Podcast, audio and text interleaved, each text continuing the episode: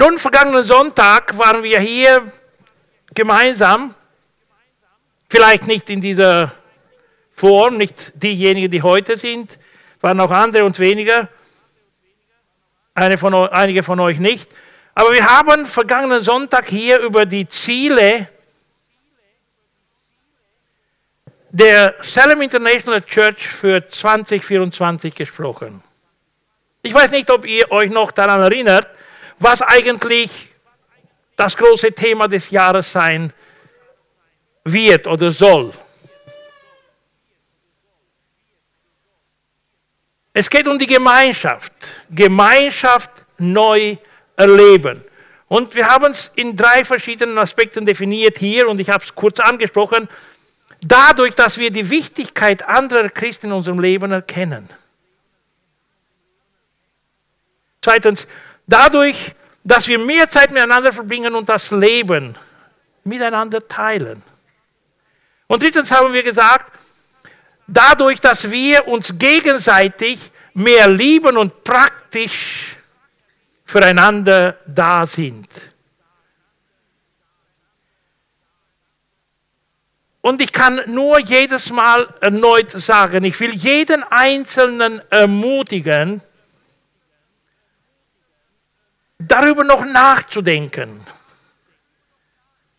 Es ist etwas, was sich Gott wünscht. Es ist etwas, was Gott will, dass es passiert in unserer Mitte, dass wir mehr Zeit füreinander haben und die Gemeinschaft mit ihm pflegen. Für uns heute ist es kaum vorstellbar, was eine starke, eine gute Gemeinschaft miteinander bewirken könnte. Wenn wir zurückdenken an die Gemeinde am Anfang, in den ersten Jahren ihrer Existenz, ganz besonders nach dem Pfingsterlebnis in Jerusalem, war die Gemeinschaft der Gläubigen, der Christen, die zu Jesus und zur Gemeinde gehörten, so etwas Herausforderndes, dass die ganze Stadt Jerusalem wie ein Erdbeben erlebt hat alles in Bewegung gesetzt hat. Und wenn wir die Apostelgeschichte lesen, dann sehen wir, wie oft sie zueinander fanden, wie oft sie miteinander Zeit verbracht haben und was sie in dieser Gemeinschaft miteinander auch erlebt haben. Ich habe auch vergangenen Sonntag erwähnt, als ich über die Wichtigkeit anderer Christen in unserem Leben gesprochen habe, was es bedeutet, wenn eine Gemeinde für ein eine Person betet, wie die Gemeinde für Petrus gebetet hat. Wunder werden geschehen. Und der Einfluss der Gemeinde damals war unermesslich groß in der Gesellschaft draußen. Heute, leider, passiert es so, dass der Einfluss von draußen in der Gemeinde immer größer wird und uns manchmal lauwarm macht. Darüber werde ich heute sicher noch manches sagen. Es gibt aber auch Länder, in denen die Freiheit, die religiöse Freiheit es kaum gibt oder nicht gibt, wo die Christen verfolgt werden. Und in den Ländern wächst die Gemeinde geistlich und an Zahl unglaublich stark. Wenn wir Berichte hören über diese Länder, staunen wir nur, was Gott einfach bewegt. Und aus dieser Perspektive haben wir irgendwie einen Nachteil in einer wohlhabenden Gesellschaft zu leben. Trotzdem wollen wir den Fokus vor Augen behalten. Gemeinschaft miteinander ist wichtig. Denn wir als Gemeinde haben vor etwa zwölf Jahren, 13 Jahren einen Auftrag bekommen, und äh, die Vision, ich habe sie auch letztes Mal erwähnt, ich erwähne sie erneut, die uns Gott geschenkt hat, war, eine Familie zu bilden, in der Menschen aus allen möglichen Kulturen zusammenfinden können und eine warme Familie leben können. Nun weiß jeder von uns, wie weit wir dieses Ziel erreicht haben. Wie wohl sich die Menschen bei uns fühlen oder nicht fühlen und wie viel wir zu dieser Gemeinschaft beitragen. Diese interkulturelle Gemeinschaft, wo sich die Menschen aus verschiedenen Kulturen begegnen, lieb haben, zueinander stehen, sich wertschätzen. Und wir haben ja auch unsere Missionserklärung festgelegt und ich äh, äh, erinnere noch einmal daran, wir wollen Menschen helfen oder wir helfen Menschen, Gott neu zu entdecken. Die meisten von uns haben ja Gott in einer ethnischen Gemeinde erlebt, in einer monokulturellen Gemeinde erlebt, nicht wahr? Aber aus der, aus der Heiligen Schrift heraus haben wir klar sehen können, dass Gott uns für mehr als nur unsere ethnischen Gruppen geschaffen hat hat uns für mehr geschaffen. Er ist ein Gott, der die Menschen mit ihm versöhnt und auch die Kulturen und Menschen aus verschiedenen Kulturen miteinander versöhnt und zusammenführt, eine geistliche, interkulturelle Familie zu bilden. Und das ist auch die Perspektive der Gemeinde für die Ewigkeit, für die, die zu Gott gehören. Sicher ist es nicht einfach. Es liegt in unserer Natur, dass wir immer wieder zu unseren ethnischen Gruppen hingezogen werden. Dass wir unsere Muttersprache sprechen, dass wir Gemeinschaft haben mehr mit denen, die zu uns gehören. Das war auch in der ersten Gemeinde der Fall. Die griechischen Witwen wurden ein bisschen vernachlässigt, weil die jüdischen, die, die, ja, die meisten Diener waren ja Juden, ja, und aber dann hat man schon daran gearbeitet, dass das entfernt wird, dass sie gleichgestellt werden und dass sie alle gleich behandelt werden. So das war damals und ja, es braucht ein bisschen Anstrengung und Selbstüberwindung, um auf andere Kulturen zuzugehen, mit ihnen Gemeinschaft zu pflegen. Ich weiß es nicht einfach auch wegen Sprache und Bräuchen und so weiter, aber es ist wichtig und es ist Gott wohlgefällig, wenn Menschen zueinander finden. Und äh, wie gesagt, will ich jeden Sonntag, soweit es mir möglich ist, euch alle ermutigen, mich auch, dass wir das tun, was Gott wohlgefällig ist, was Gott am Herzen liegt.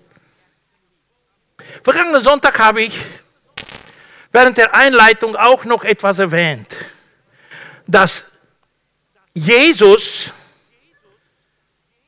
mit uns das Mittagessen haben möchte. Dass er sich wünscht, dass wir ihn mitnehmen nach Hause und dass wir die Gemeinschaft mit ihm haben. Das war vergangenen Sonntag. Und ja, ich habe das auch, wie ich euch empfohlen habe, auch für mich genommen. Und vergangenen Sonntag und danach auch Montag früh in meiner Zeit in meiner Gemeinschaftszeit mit ihm hat er wieder zu mir gesprochen und hat gesagt, hey, das ist nur ein Aspekt gewesen. Ich habe noch was anderes. Und mein Plan, über etwas Bestimmtes heute zu predigen, wurde geändert. Und er hat gesagt, hey, ich habe etwas anderes heute, was du vorbereiten sollst diese Woche für den Sonntag. Und dann hat er mich zu einem bestimmten Thema geführt, das unglaublich wichtig ist, ganz besonders für Gemeinden, die in Ländern existieren, ja, wo es Wohlstand gibt. Und äh, das Thema, das er mir aufs Herz gelegt hat, ist folgendes. Jesus möchte nicht nur eine Jause mit uns essen, nur ein Lunch mit uns haben, ein Mittagsessen, sondern er, Jesus möchte bei, bei mir wohnen, bei dir wohnen. Und ich habe mich auch gefragt, warum so? Denn im Prinzip glauben wir ja an Jesus, wir sind in einer Beziehung mit ihm. Die Gemeinde ist ja die Braut Jesu, ist der Bräutigam, es gibt eine Liebesbeziehung zwischen uns und dem Herrn. Und, aber wo ich dann in die Bibel hineingeführt wurde, habe ich gesehen, dass es eine Gefahr gibt für die Gemeinden, die in Wohlstandregionen sind. Bevor ich aber zu dem komme, will ich noch etwas sagen. Ich habe ja Zachäus letztes Mal erwähnt. Ich habe aber nicht so vertieft, was, was mit ihm geschah an dem Tag, an dem Jesus gesagt hat, hat, heute muss ich in dein Haus reinkommen. Erinnert ihr euch an Zachäus, was passiert ist? Er war noch nicht nach Hause angekommen. Hatte auch kein Handy, seine Frau äh, zu, zu informieren. Hey, schau mal, wir haben Gäste heute zu Mittag oder heute Abend. Gab es nicht. Aber etwas ist bei dieser Selbsteinladung mit Zacchaeus passiert. Bevor der, der Herr zu ihm nach Hause angekommen ist, spricht er unterwegs noch mit ihm. Herr, ich kenne das Gesetz. Ich weiß, ich war nicht korrekt gegenüber den Menschen hier in dieser Region. Ich weiß, ich habe betrogen. Ich habe gestohlen. Ich habe zu viel Zoll abverlangt. Und ich werde alles zurückgeben. Vierfach. Und die Hälfte von dem, was ich besitze, will ich den Armen verteilen. Wow. Eine einzige Begegnung mit dem Herrn. Und was hier und hier passieren kann. Stellen wir uns mal vor, was kann passieren, wenn er bei uns zu Hause ist, wenn er bei uns wohnt, wenn wir jedes Abendessen mit ihm gemeinsam verbringen. Und wenn wir auch tagsüber noch mit dem Gedanken da sind, Herr, diesen Tag will ich in deiner Gegenwart verbringen. Was könnte da passieren? Aber ich, ich komme zum Thema. Jesus möchte bei dir wohnen. Frage. Warum seid ihr heute hier? Warum seid ihr heute in die Kirche gekommen? Was verfolgt ihr mit diesem Gottesdienstbesuch?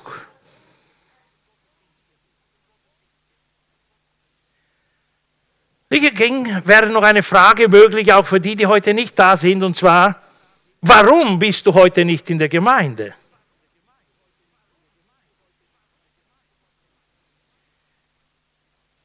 Was sind deine Erwartungen vom heutigen Gottesdienst? Was erwartest du heute hier?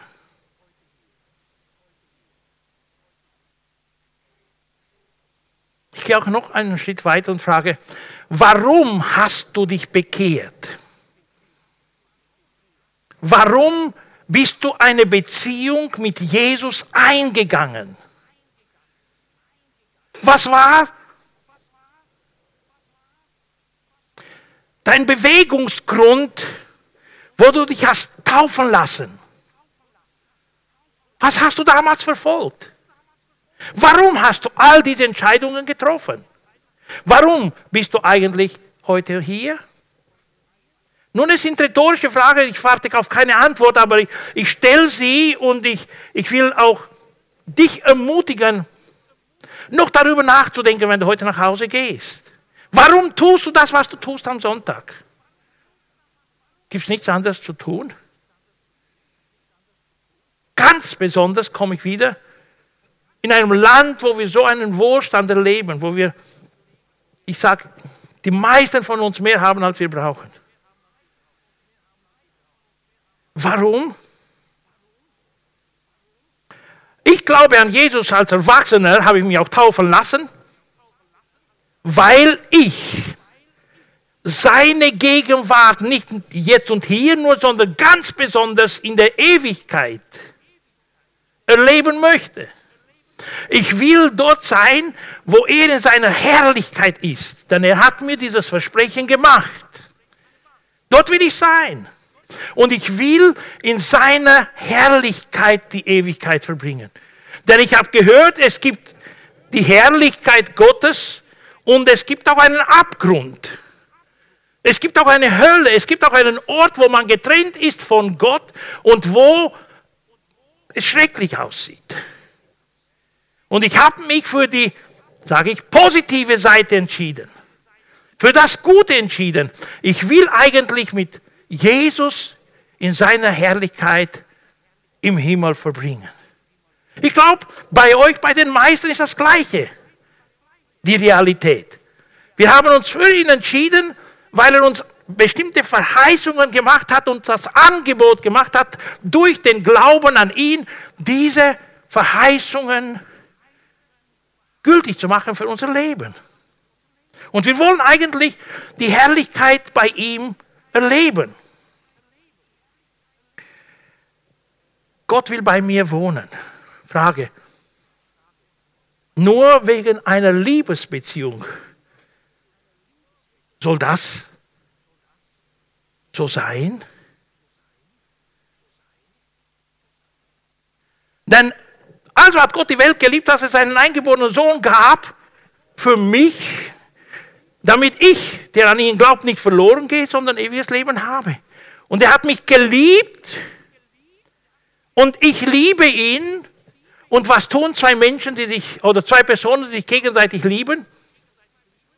Wenn sie dann auch heiraten, wollen sie gemeinsame Wohnung haben. Sie wollen beieinander sein. Ich könnte kaum mir vorstellen, Adi von Hermi getrennt zu, zu sehen. Sie heiraten und und sie wollen nicht in der gleichen Wohnung leben. Oder ich, ich, egal zu wem ich gehe, zum, zum Georg und zu Eva, oder äh, egal zu wem ich gehe. Wenn ich Mario frage, wie es war, ein paar Wochen, wo seine Frau nicht hier war, einsam allein im Haus, äh, ja, wer will heiraten und dann einsam leben? Wenn eine Liebesbeziehung da ist, da ziehen sich die zwei Personen an, sie wollen ihren Raum, ihre Wohnung miteinander teilen. Sie wollen Gemeinschaft haben. Sie wollen gemeinsam ins Bett gehen. Ja, sie wollen gemeinsam im Bett schlafen und sie wollen, hey, die wollen auch über die, den Morgen und Übermorgen miteinander reden, nicht wahr? Und das ist eigentlich auch die Absicht von Jesus. In Johannes 14 heißt es ganz deutlich, im Haus meines Vaters gibt es viele Wohnungen. Und ich gehe hin und ich bereite für euch einen Platz vor, dass auch ihr dort seid, wo ich bin. In der Herrlichkeit meines Vaters, in dem großen Haus, das er dort hat, will ich eine Wohnung vorbereiten, damit wir dort gemeinsam leben können. Und das für die ganze Ewigkeit.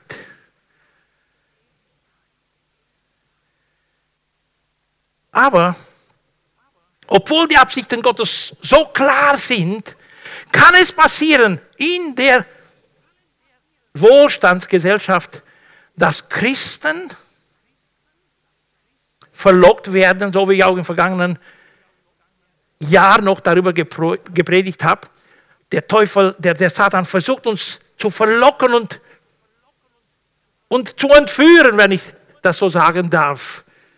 Und heute will ich eigentlich einen Bibeltext aus der äh, Offenbarung lesen, den ich nicht unbedingt auf dem Herzen hatte in dieser Zeit, aber der mir vergangenen Sonntag und Montag besonders aufs Herz gelegt wurde. Offenbarung, Kapitel 3, Verse 14 bis 22. Es geht um die Gemeinde von Laodicea und historisch gesehen sagen sehr viele Prediger und, und Theologen, dass es die Endzeitgemeinde wäre. Und ich will hier zuerst das Wort lesen und danach ein paar Gedanken aus diesem Text herausholen. Der Brief an die Gemeinde in Laodicea. An den Engel der Gemeinde in Laodicea schreibe, dies sagt der eine, der die, Erfüller, die Erfüllung aller Zusagen Gottes ist sein treuer und wahrhaftiger Zeuge. Er ist der Ursprung von allem, was Gott geschaffen hat. Ich kenne dich genau und weiß alles, was du tust.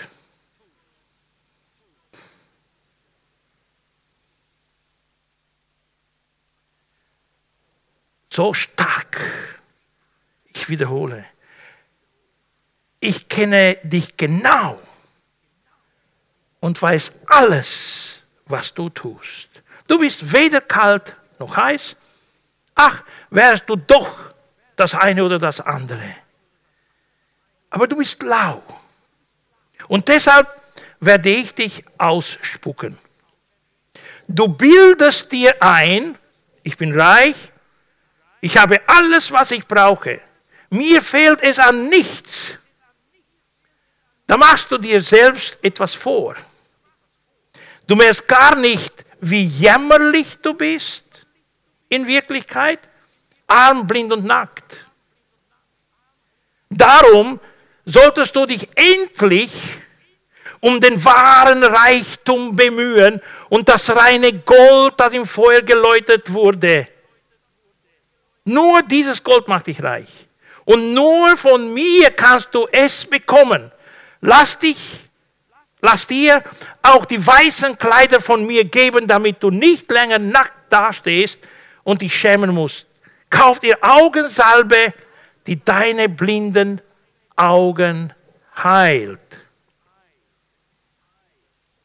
Bei allen, die ich liebe, decke ich die Schuld auf und erziehe sie mit Strenge. Nimm dir das zu Herzen und kehr um zu Gott.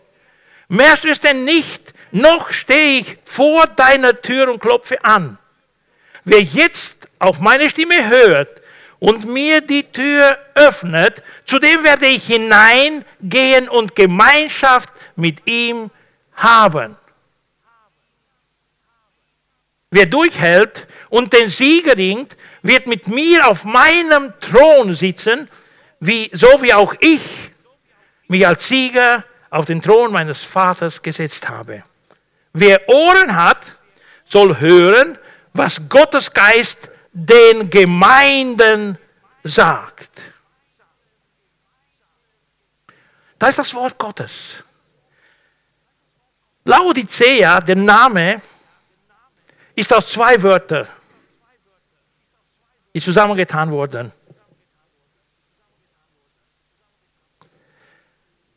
Besteht also aus zwei Wörtern. Lao, das Volk, die Zea, das Sagen, die Autorität. Und bedeutet in sich, das Volk hat das Sagen. Das Wort, das Volk führt, leitet. Oder, egal, Demokratie. Laodicea bedeutet Demokratie. Die Menschen haben das Sagen und es scheint, dass in den letzten Jahrhunderten schon auch in der Gemeinde die Demokratie einen Weg gebahnt hat, sich einen Weg gebahnt hat und dass wir nach unseren Satzungen und Gemeindeordnungen jetzt demokratisch wählen, bestimmen und so weiter und so fort. Laodicea war eine der sieben Städte, oder wenn es um die Gemeinde geht, um die, eine der sieben Gemeinden in Kleinasien. Und Laodicea als Stadt war die reichste in der Region. In dieser Stadt gab es drei wichtige Bereiche, wo es eigentlich die Stadt definiert hat. Die vielen Banken, das viele Geld, die Textilindustrie, dort gab es die schwarze Wolle bei ihnen und auch aus medizinischer Perspektive gab es eine besondere Entwicklung im Bereich Salben. Höhepunkt die Salbe für die Augen, für die Falten rund um die Augen und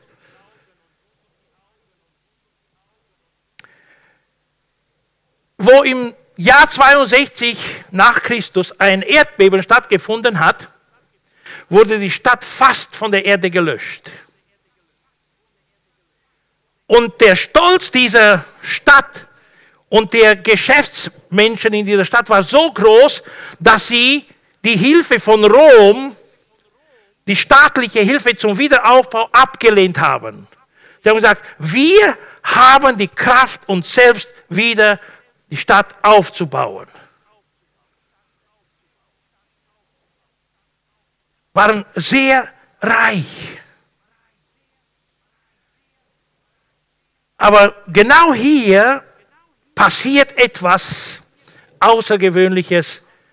Nicht nur dann und dort, sondern auch heute und hier in unserer Zeit. Dass wir wegen Wohlstand stolz werden können. Wer wir sind, was wir haben, was wir besitzen. Und ich habe auch Menschen begegnet, auch in unserer Kultur, in der rumänischen Kultur, sie sind das, was sie besitzen.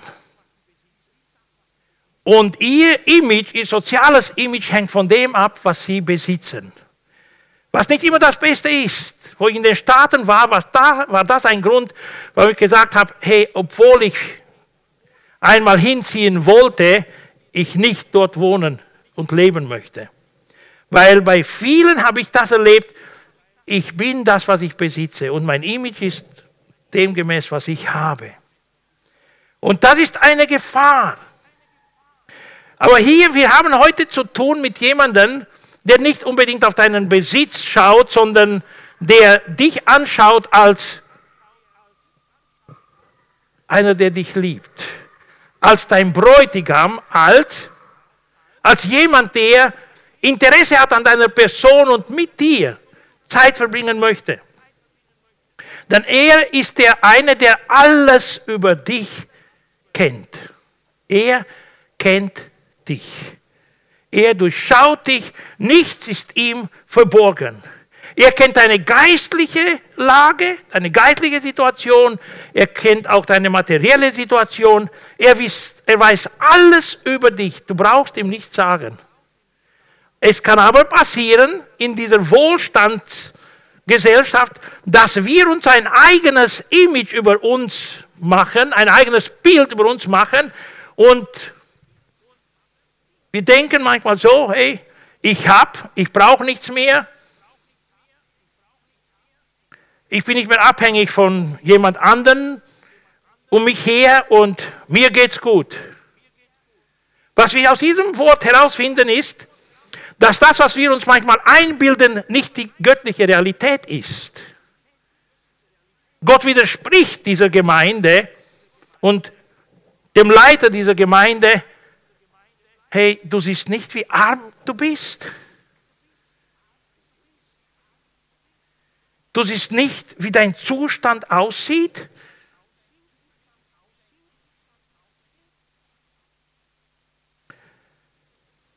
Du bist arm, blind und nackt. Die Gemeinde dachte, ich bin reich, mir geht's gut, ich habe alles, was ich brauche und Gott sagt, du bist arm, blind, nackt.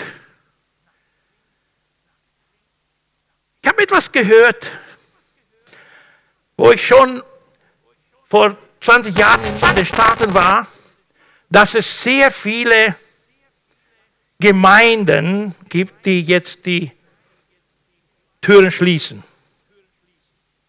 Aber es, es, es ging um Gemeinden, die nicht unbedingt das Wiedergeborene vor Augen haben, hatten oder die Wiedergeburt unter den Christen, sondern andere Kategorien. Vergangene Woche war ich zusammen mit einem Pastor in einem Gespräch und er hat mir gesagt, in der Assemblies of God, in den Staaten, und da ist eine Pfingstbewegung, die größte Pfingstbewegung international auch, schließen mehr Gemeinden als Gemeinden gegründet werden. War geschockt. Es schließen mehr Gemeinden ihre Tür, als Gemeinden, die neu gegründet werden. Und in den letzten Jahren wurden über 5000 Gemeinden gegründet. Aber es wurden mehr als die 5000 geschlossen.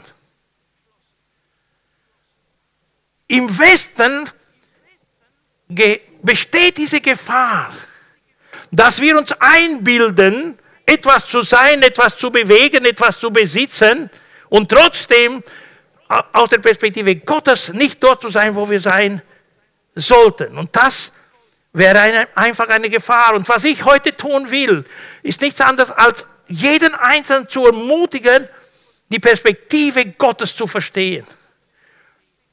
Die Sicht von Jesus zu bekommen, wie er uns sieht. Und dass wir uns bemühen, auf diese Richtung einfach einzuschlagen, in diese Richtung zu gehen. Hier heißt es noch, ich will es kurz auch andeuten, bei allen, die ich liebe, decke ich die Schuld auf und erziehe sie mit Strenge. Wenn Gott je, jemandem begegnet und ihm die Schuld aufdeckt, ist das ein erstes Zeichen, dass er diese Person liebt. Wir denken an Gericht. Ja, so gehört sich, denn. Und wir richten und schlichten, das ist Gott nicht. Und das will Gott nicht. Aber egal, in welcher Form es bei uns oder welche unsere Lage wäre, wenn er etwas in unserem Leben aufdeckt, dann tut er das, weil er uns lieb hat und weil er uns wieder für sich gewinnen möchte. Er will uns wieder für sich haben. Und es ist hier ganz, ganz klar, nimm dir das zu Herzen, sagt der Herr zum Pastor dieser Gemeinde, und kehr um zu Gott. Geht weiter. Merkst du es denn nicht? Noch stehe ich vor deiner Tür und klopfe an. Wer jetzt auf meine Stimme hört und mir die Tür öffnet, zu dem werde ich hineingehen und Gemeinschaft mit ihm haben. Unglaublich wichtig. Er hat und verfolgt das Gleiche wie vor 20, 30, 40 Jahren, wo wir ihm zuerst begegnet sind. Er will die Gemeinschaft mit uns. Er will, dass wir den wahren Reichtum haben. Er will, er will unser Bestes auf geistlicher Ebene. Und hier, bevor ich auch noch zurückkomme zu diesem Vers, der mir unglaublich wichtig ist, dass der Herr draußen ist und wir drinnen alles super gut haben, ja, will ich noch etwas sagen auch über diesen Reichtum, wo wir ermutigt sind, ihn uns anzuschaffen. Dass wir das Gold, das er anbietet, haben können und die Kleider, die er anbietet und so weiter. Darum solltest du endlich nach dem solltest du dich endlich nach dem wahren Reichtum bemühen.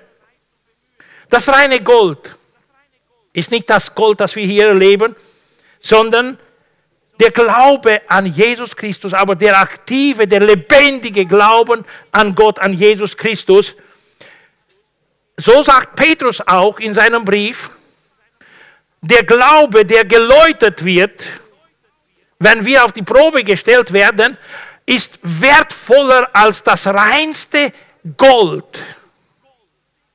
Lesen wir 1. Petrus Kapitel 1 und da finden wir das im Vers 7. Wahre Reichtum ist der Glaube, der uns in Bewegung setzt, damit wir Zeit und unser Geld und unsere Gaben ins Reich Gottes investieren. Und das ist der Ansatz von Jesus. Das will Jesus von uns. Dass wir einfach diesen Reichtum anschaffen. Die weißen Kleider. Es heißt in der Offenbarung 19 über die Hochzeit des Lammes, dass er seine Braut in reinem, strahlend weißen Leinen gekleidet hat. Und dann kommt die Erklärung, das Leinen ist ein Bild für die gerechten Taten der Menschen, die zu Gott gehören. Die, die weiße reine Kleidung sind die Werke, die Taten deren, die eine authentische Beziehung mit Gott haben. Also was Gott will, dieser wertvolle Glauben, der teurer ist als Gold, sollte eigentlich bewährt sein durch die Werke der Christen, durch das, was wir tun. Und die Salbung für die Augen, es ist einzig und allein der Heilige Geist, der uns die Augen öffnen kann, das Wort Gottes zu verstehen, wahrzunehmen und anzuwenden in unserem Leben. Er ist es, der das Beste für uns verfolgt. Und hier komme ich wieder zum Vers 20. Sie stehe vor der Tür. Es kann passieren, wenn der Einfluss der Gesellschaft so groß ist, dass wir immer weniger die Stimme des Herrn hören und immer, immer intensiver, immer mehr die Stimme der, säkular, der säkularen Gesellschaft. Und wenn wir das so haben, dann wird unser Auge irgendwie, unser Ohr irgendwie taub. Taub. Und wir hören dann nicht, was Gott zu uns spricht. Und ich bin offen, euch es so auszudrücken. Ich habe diese Woche, am Anfang der Woche, die Stimme Gottes gehört. Ich habe das Anklopfen an die Tür der Gemeinde gehört und habe ja ihm gehorchen wollen und habe mein Predigtthema und auch den Predigtext und alles geändert und habe diese Predigt vorbereitet. Und ich habe nicht nur das Klopfen an der Tür gehört, sondern ich habe ihn auch eingeladen, für heute hier zu sein, reinzukommen in die Gemeinde. Damit jeder, der heute hier teilnimmt, eine Entscheidung treffen kann. Denn es heißt hier auch so, wer jetzt auf meine Stimme hört und mir die Tür auftut, es geht nicht nur um die Tür der Gemeinde, die ich geöffnet habe, sondern auch individuell für jeden Einzelnen, der Teil der Gemeinde ist. Und wenn wir heute die Stimme Gottes hören, die Frage, die sich stellt, ist, ob wir bereit sind, die Tür unseres Herzens zu öffnen und ihn wieder zu unserem Bräutigam wertzuschätzen und die Gemeinschaft mit ihm suchen. Denn das ist das Endziel, das er eigentlich für uns hat. Er will bei uns sein. Nicht nur einmal auf Besuch bei einem Mittagsessen, sondern er will bei uns wohnen. Es ist ganz deutlich in der Schrift und hier werde ich noch einen Text eingehen. Ich habe auch mehrere Übersetzungen herausgesucht für diesen Vers. Eine nur will ich lesen, die neue Genfer Übersetzung. Merkst du nicht, dass ich vor der Tür stehe und anklopfe?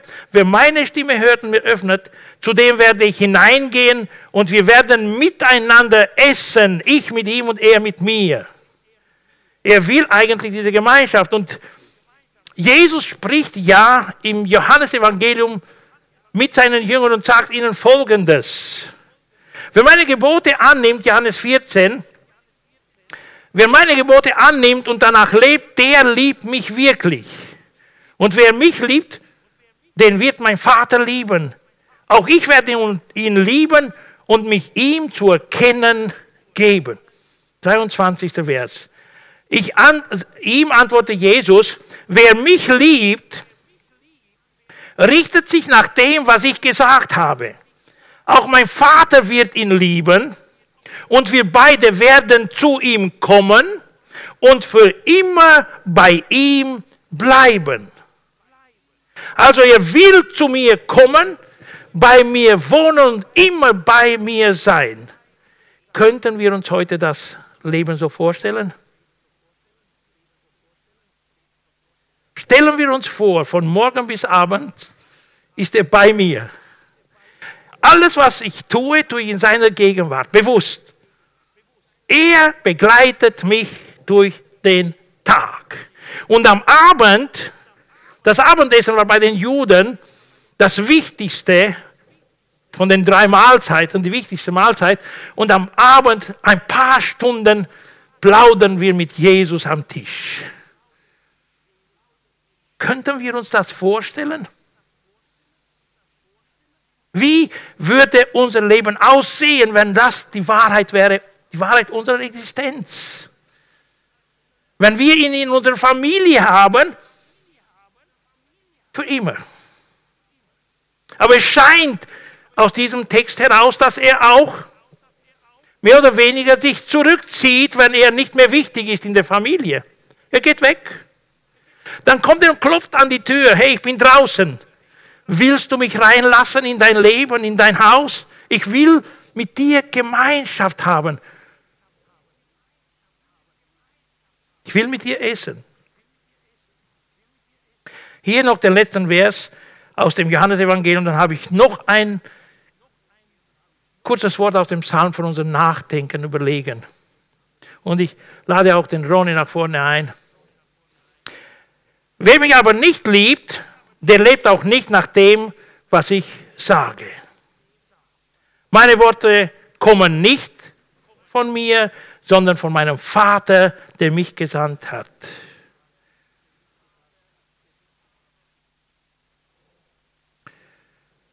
Mein Anliegen heute, für jeden Einzelnen, wie auch für mich, dass wir zu Gott kommen und sagen, Herr, hier bin ich. Öffne mir die Augen, meinen Zustand klar zu sehen, zu verstehen. Meine Lage, meine geistliche Lage, nicht nur die materielle, meine geistliche Lage. Wie sieht es bei mir geistlich aus? Was wünschst du dir von mir? Und wenn er heute an deine Tür klopft, dass du ihm auftust. Der Psalmist sagt im Psalm 139, durchforsche mich, o oh Gott, und ziehe mir ins Herz, prüfe meine Gedanken und meine Gefühle. Sieh, ob ich in Gefahr bin, dir untreu zu werden? Und wenn ja, hol mich zurück auf den Weg, den du uns für immer gewiesen hast. Lasst uns stehen. Lasst uns vielleicht eine Minute, zwei uns Zeit nehmen und eine Entscheidung treffen. Der Herr klopft an jedes einzelnen Tür. Er will bei mir wohnen. Er will bei dir wohnen. Er will bei uns wohnen. Als Gemeinde, aber nicht nur, als auch Familie und Individuen. Er will Gemeinschaft haben mit uns. Und wenn er unsere Augen heute öffnet, dass wir unsere Situation erkennen, unsere Lage, wie reich oder arm wir geistlich sind, wie wir uns einbringen und alles Mögliche, lasst uns mit ihm darüber plaudern. Lasst uns mit ihm darüber reden. Laden wir ihn ein für heute Abend und für den ganzen Rest unseres Lebens, dass er uns begleitet, dass er bei uns ist.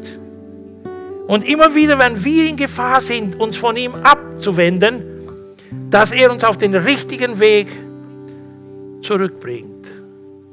Er will uns in seiner Herrlichkeit haben für die Ewigkeit. Falls du noch keine persönliche Entscheidung getroffen hast in dieser Hinsicht, seine Absicht ist klar. Er macht keinen Unterschied. Er liebt alle Menschen gleich, egal woher du kommst, egal was du getan hättest. Er ist der gleiche in seiner Liebe uns gegenüber. Er liebt uns so sehr, dass er uns mehr eigentlich nicht lieben könnte. Und er lädt dich auch ein und klopft auch an deine Tür. Öffne ihm, öffne dein Herz, nimm ihn auf und bitte ihn, sich dir mehr und mehr zu offenbaren, mehr und mehr zu erkennen geben.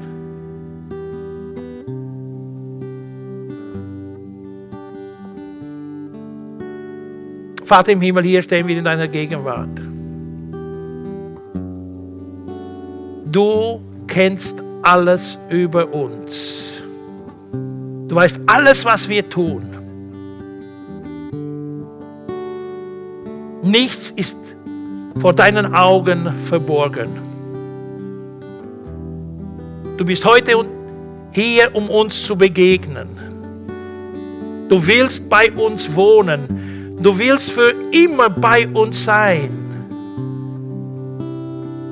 Schenk uns die Kraft, die richtige Entscheidung zu treffen, dich einzuladen und den Rest unseres Lebens mit dir zu verbringen. In deiner Gegenwart, dass du unser Leben bestimmst, dass wir uns nie um irgendetwas verstecken müssen, dass wir dir nichts verbergen müssen. Falls irgendeiner von uns vom richtigen Weg abgekommen ist, Herr, bitte ich dich von ganzem Herzen, hol uns alle zurück auf den Weg, den du für immer für uns bestimmt hast.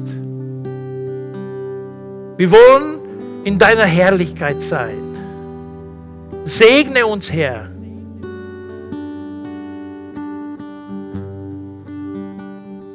Im Namen von Jesus.